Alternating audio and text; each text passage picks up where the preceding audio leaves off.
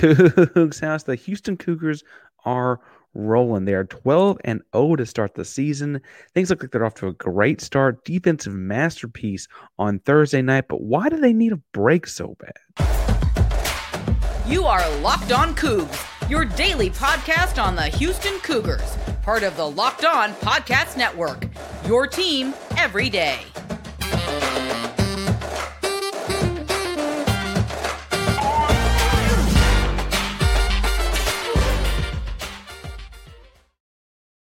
Welcome to Locked On Coogs, daily podcast about your Houston Cougars. I'm your host, Houston-born teacher and coach Parker Ainsworth. There break down all things Coogs. If you're a U of H fan or just a hater who can't stop by, please be sure to subscribe down below. That way you can lay us on the Coogs in your newsfeed each and every day. Appreciate you making Locked On Coogs your first listen of the day. If you found us on YouTube, welcome back to YouTube channel. It's so good to see you again. Remember to subscribe, doing a giveaway every 250 subscribers on YouTube, and we're approaching that 2,000 mark. We're up over 1,800, closing in on 1,850. So hit subscribe, help us get there, like, comment on the video, let us know you're in the contest. If you don't know what to say after talking about basketball this whole time, more here for the football recruiting talk. You just don't know what to do. You're so dumbfounded by the defense that Houston Cougars played. Tell us in the comments down below. Well, based on what I'm having for dinner on Friday night, because I'm having some dinner with some friends and family. Do you consider Chicago style pizza pizza? All right. So we're going to be doing uh, a lot of recap on the basketball game that was Thursday night. Houston played the Texas State Bobcats. Texas State Bob. What a mascot! My elementary school's mascot was actually the Bobcats. Um, I'm going to be pl- uh, talking about the Texas State Bobcats and Houston Cougars basketball game and kind of the bigger impacts of that game, um, both in the short and long terms, and then kind of what we took away from as far as some potential lineup stuff. First segment's been looking at the defensive masterpiece that was the game. Stars of the game will be making their appearance in the second segment. And the last segment is looking at who gets to play that small ball four. But in this game, Houston won 72 to 37. You heard that correctly 72 to 37. Now, uh, it was the first time since 2015 that Texas State was held below 40 points in a basketball game, in a full length basketball game. They've been averaging 73 points per game this season. They're held to about half that, if my math is correct 37 to 73. It's about half, not quite half, but about half. Um, they shot 45% from the field on the year coming into this game. They were held to 28.9% from the field in this game. They're getting 13 turnovers per game, just 13 turnovers per game Texas State was getting. They had 16 turnovers in this game at halftime. Halftime. Houston turned Texas State over 27 total time total times in the game. Uh, they went the first six minutes of the game without scoring. They went the first eight minutes of the second half without a field goal. For what it's worth, I just want to check who they played this season for common opponents. Uh, when Texas State went to UT Austin, who will obviously be playing later this year, but not played yet, they put up 58 points and had just 13 turnovers, right? So they had a much better offensive outing against those Orange Cows. Now, I will say it's interesting to see this game. You look at the box, we're like, wait a second. Texas State actually out rebounded Houston 39 to 37. That rarely happens, and certainly is a rarity in a Houston Cougar win. Much of what Houston does is based on getting second and third opportunities, getting a bunch of offensive rebounds, and for what it's worth, getting more possessions than the other team. You do that by rebounding the basketball. But Houston did not out rebound Texas State. And frankly, there are a lot of people that count as a defensive stat. So, like Parker, what are you talking about? That's a defensive stat that did not go away. Kelvin Sampson, the post game, said that he did not think rebounding mattered as much uh, when you have that many forced turnovers. Now, I think his logic is actually pretty sound here. Work with me. Um, the theory is that rebounding the basketball is securing your team the ball, right? If it's on their miss or your miss, it's giving you the ball with a chance to score one more time. A turnover, forcing a turnover, and is, is in essence the exact same thing. So when you lump turnovers forced and rebounds together, Houston had 37 rebounds and 27 turnovers forced. I'm not great at math here, but that's what 64 total. And then Houston only committed 12 turnovers and only gave up 39 rebounds. That's not great at math here, but what 50 one total. Math's hard. Um, but what I'm getting at is that they actually win the cumulative there on creating possessions. Um, not quite that he's not being that analytical, but Kelvin Sampson did finish up later by saying the storyline of the game should be that 37 points, and that's really hard to do. And I do think that that's really hard to do when you look at how, you know, Texas State, I think it's a bad rap for a number of reasons. Um, mostly because, you know, they're another team that got steamrolled by Houston in this deal, and people like to act like Houston doesn't play anybody. Um, but Texas State is going to end up having, I'd imagine, a relatively solid Sun Belt season. When you look at who they have to play and other teams in that conference and so on. Um, now, yes, they're going to run into Arkansas State, and yes, there's other teams in the conference that are good at basketball, and only one team from the conference is going to get to go to the big dance. I don't know that it's Texas State by any stretch or what have you. Um, but I do think that that's a team that like had had a lot more success against a difficult schedule offensively coming into this basketball game. And Houston again held them to 37 points. 37 points. Um, like I Houston shot the ball really, really poorly. And for what it's worth, they were almost there at halftime as far as 37. They almost had won enough, they almost had enough points in the game to win the game by halftime. They were that close. Um, and I think that's kind of eh, you know interesting to see that the defensive effort lasted so long or it was start to finish in this game, regardless of how bad the offense was. Um, now Houston does get a break here after playing their butts off from an effort perspective on Thursday night. Um, they have nine days until their next game. It sounds like they have uh, no basketball activities until the 26th. Kelvin Sampson said in the post game he doesn't want to see these guys for four days. Um, I'd imagine they probably also don't want to see him, but I'm not going to put words in their mouths. In this game, we know Terrence Arceneaux has been hurt, right? In this game alone, you had uh, Jamal Shead took a like a hit to the gut hip area early, had to come out for a second uh, Ja'Vier Francis bumped knees and Ramon Walker and kind of turned his ankle on the way down and out out of bounds. Uh, had a limp off, but he did end up coming back in and playing. Right, and then the story from injury perspective, injury perspective, is J'Wan Roberts, uh, who's been dealing with a knee injury for what sounds like about three weeks, where it's not getting demonstrably worse by him playing, but he is playing injured. Um, he, you know, fell down in the middle of the first half and kind of a scary moment. We had to get like help walking to the bench. Um, we were told he didn't come back in the game. Didn't obviously JoJo Tugler took over his uh, job for most of the second half. Uh, we were told in the uh, on the telecast, it sounds like it was actually in this game a quad contusion, coincidentally on the same leg. But I will tell you, I, again, I've not had the exact same injuries that J, uh, J'Wan's going through. I don't mean to say or sound like I get it or whatever. And so I don't mean for this to get back to him like that. But if you're already compensating for a bum knee, you're probably putting a lot of extra pressure just by walking with a bum knee on your quads, right? And so then to have the quad contusion and, you know, those deep bruises can can be very painful for the initial 12 to 18 hours.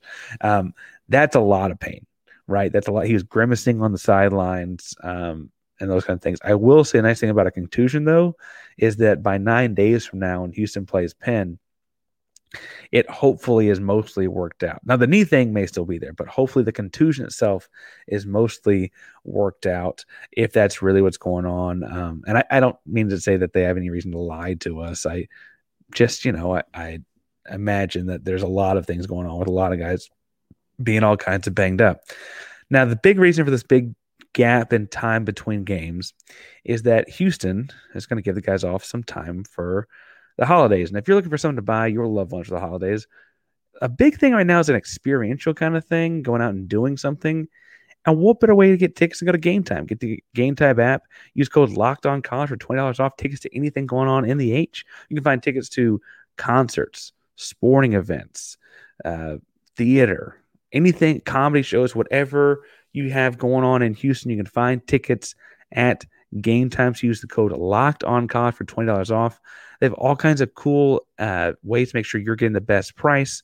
You can see exactly like where your seat's going to look like and what the view from your seat will look like uh, on their app. You can also like if you're kind of yeah, these all feel the same. You can give them a section you want to sit in. They'll pick the seat in row. You get an average of 18% savings in that instance. So why not give the gift of something to experience this holiday season? Go to Gametime, download the Gametime app, use code LOCKED on college. That's promo code locked on college, L O C K E D O N C O L L E G E for $20 off. Download Gametime today. Last minute tickets, lowest prices, guaranteed. All right, so I have to say that it's interesting in looking at this game because I typically, and they start the game type segment, would be admittedly reading off like LJ Cryer, 22 points, five of nine from three, great shooting night. Jamal Shead, seven assists, just one turnover, or, you know, great offensive stats typically fill up your stars of the game moment. Unfortunately for Houston, or I guess fortunately for I don't I don't know how to describe it. As great as they played defensively, they played pretty bad offensively. And I know they ended up scoring by the end of the game 72 points. They kind of went on some runs. Defense turned offense, kind of some good layups, and da da da da da da da da da da. But in looking at this game specifically, um, Houston shot the ball very poorly in the first half. Um, on the season, their numbers look fairly similar. Like on the season, they're shooting about 43.5% from the field. On Thursday night, shot about 43.5%. Uh, sorry, 43.3% from the field. Um, but at halftime, it was down more like 36 37, right? Uh, they're shooting 35% from three on the game on the season this year. And I think the reason it felt so noticeable on Thursday night was it shot just 21% from three. Now, Houston, with how great their guards are, relies a lot on that three point shot, whether it's Cryer or Sharp or Shead or Dunn or whomever. Uh, they rely a lot on their guards hitting those threes, and that's kind of why the offense feels like it flows.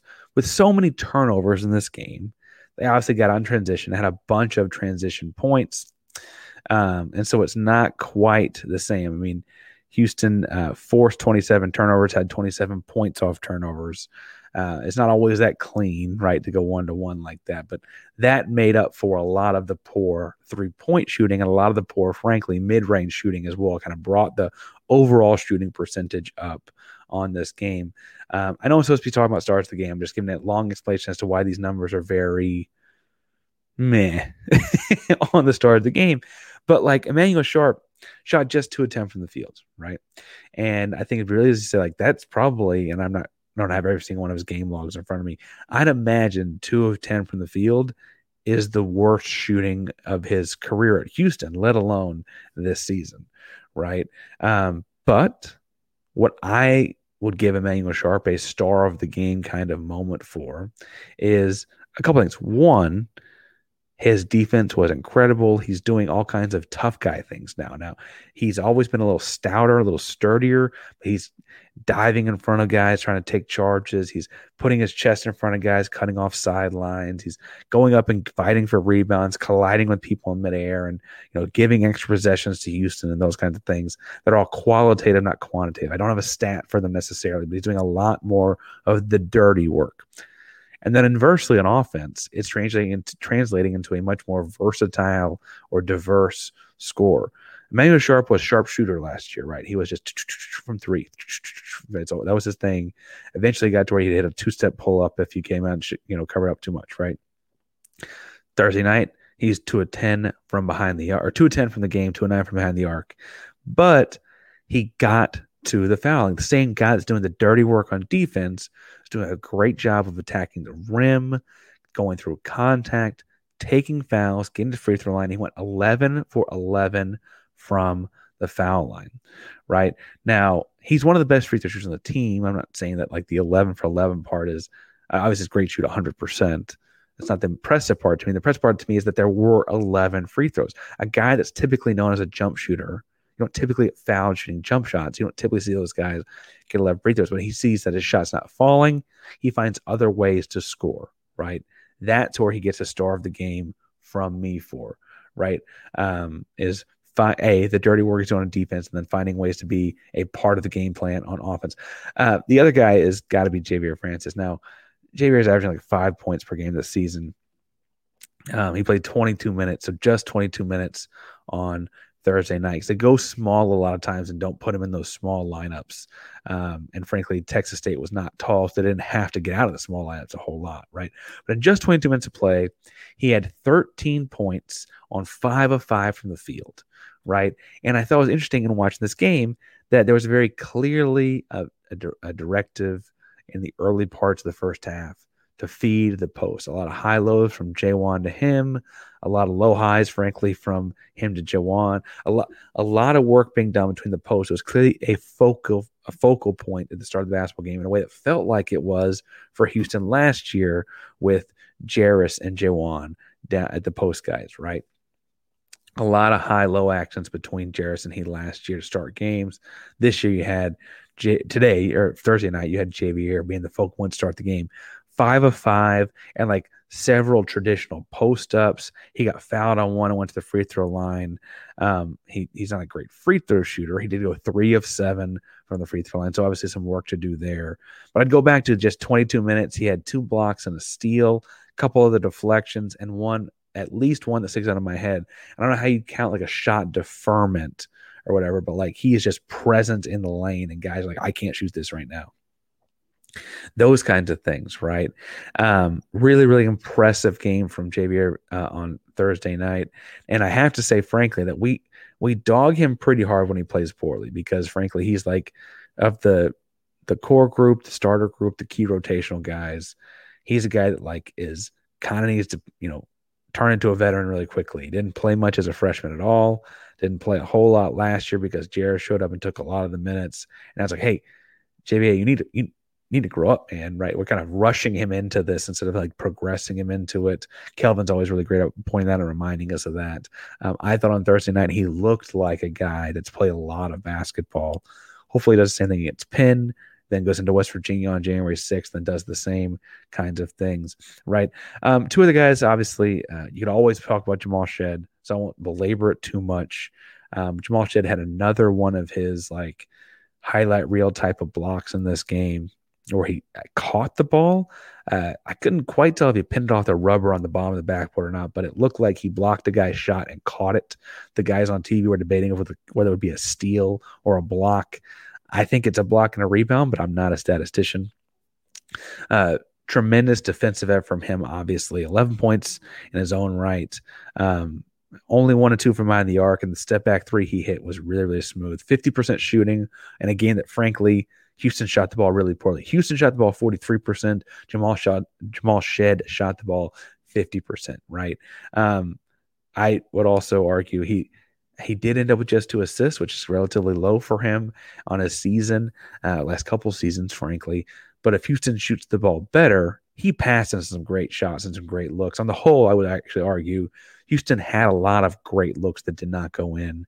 Jamal Shead set several of those up. If guys hit their shots, he gets a few more assists, might have had a much more stellar stat line. And then obviously the great defense he played in the course of this game. I will shout out, he went um, right directly by and like a little hesitation blow by move, went right by Colton Benson in a very uh, you know, if you're a Central Texas person, Jamal went to Manor. Colton uh, from Texas State went to Bowie. I went right by him, and I know that you know the old Bowie coach, Coach Collier. There's a legendary coach in Central Texas.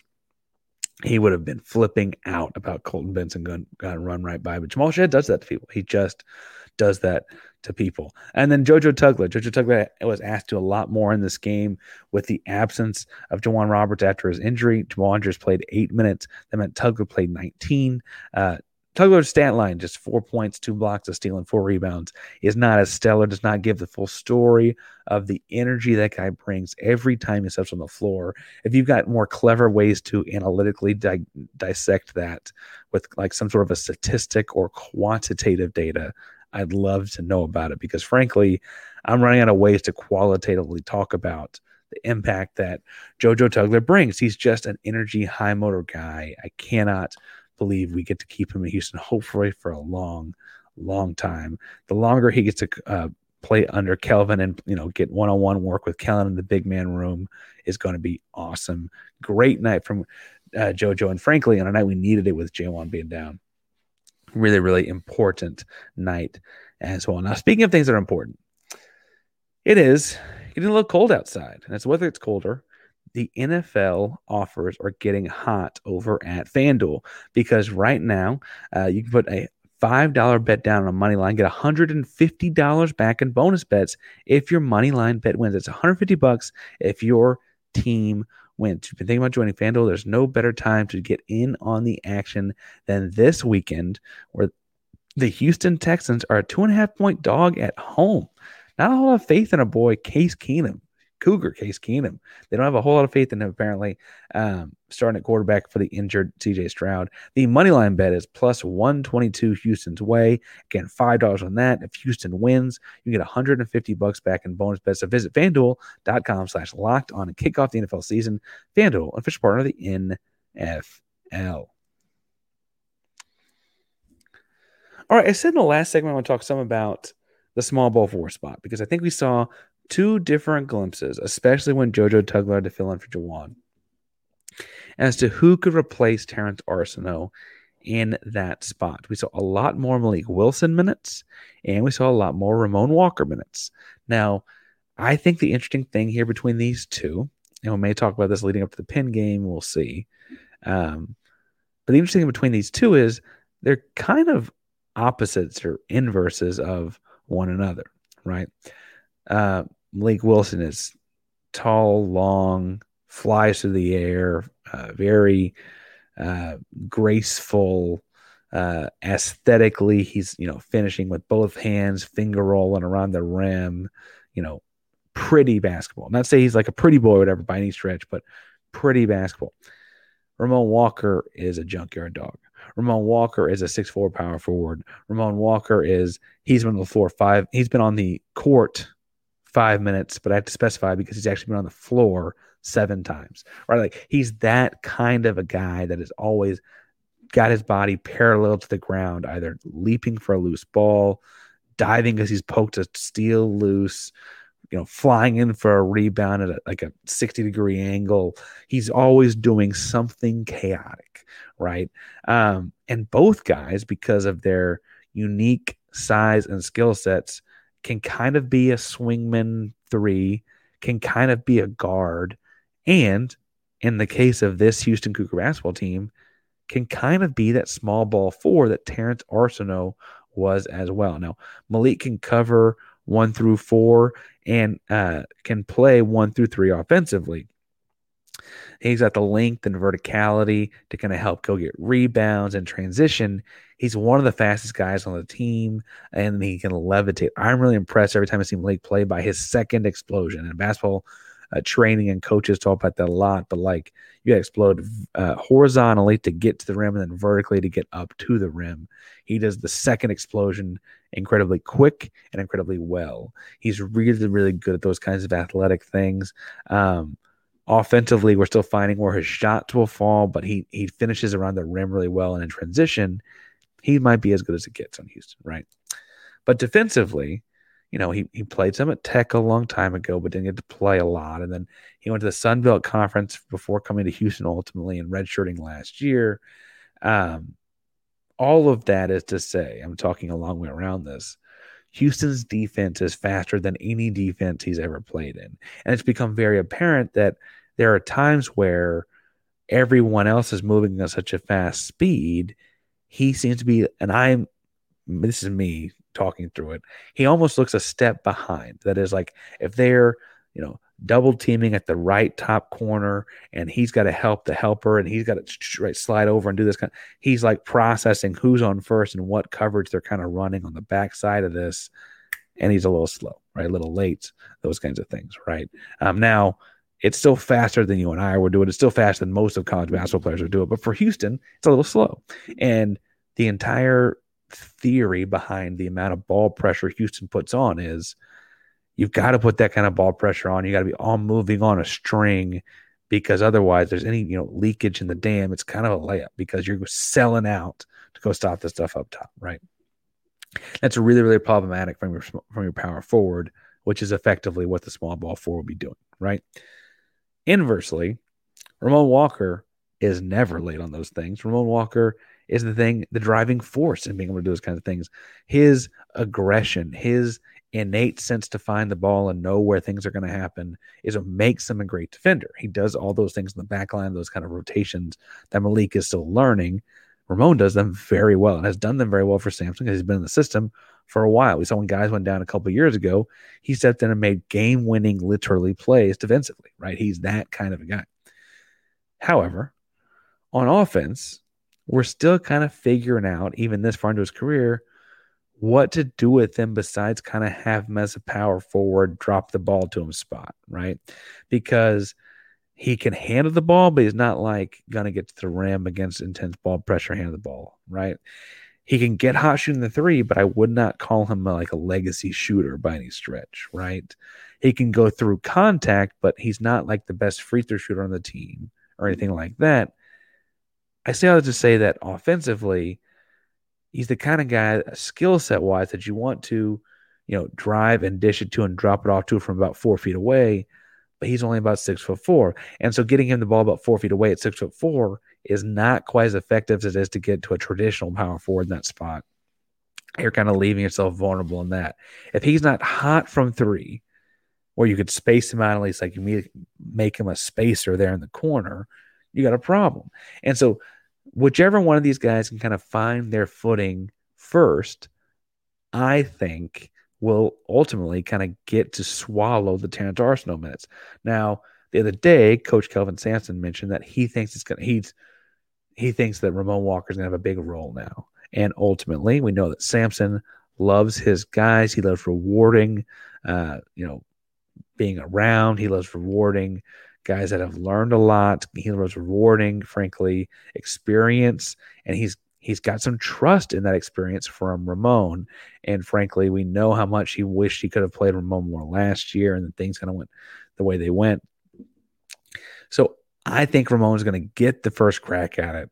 And frankly, this is the coach in me it's easier to learn offensive stuff than it is to learn defensive stuff. And that actually kind of gives Ramon a big advantage here, right? He just needs to find one or two things he can complement Shead, Cryer, Sharp, Dunn, etc. offensively with. A way to complement them and not get in their way and not clog up the lane for them and he'll be all right because we know the things he brings defensively. Now, this is obviously being a small ball for. It's not a permanent solution. Uh, this is not. I mean, the reason Terrence was so good and the reason Terrence is going to go pro one day is because Terrence did all of these things. Right? Terrence is really, really good at basketball, and we can't wait to have him be really, really good at basketball post injury when he makes the comeback. But in the time being, for right now, we've got to find ways to plug those holes. And I really do think that's going to come down to who wins this matchup. And I do give Ramon a slight edge because I know he's going to get a shot first.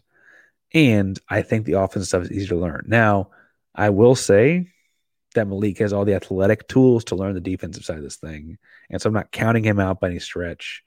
I just want the Cougars to win some basketball games. And I think it's going to come down to one of those guys kind of learning the skill set that they're lacking the other one kind of has. It's an interesting back and forth. If you got other thoughts on tell me in the comments down below or tell me wherever you found this podcast. You can find me on social media to talk about these kind of things too on all your social media platforms wherever you talk about Houston Cougar things. I am at Painsworth 512 p-a-i-n-s w-o-r-t-h 5121 Twitter, Instagram, Threads, whatever your social media is, that's where you can find me.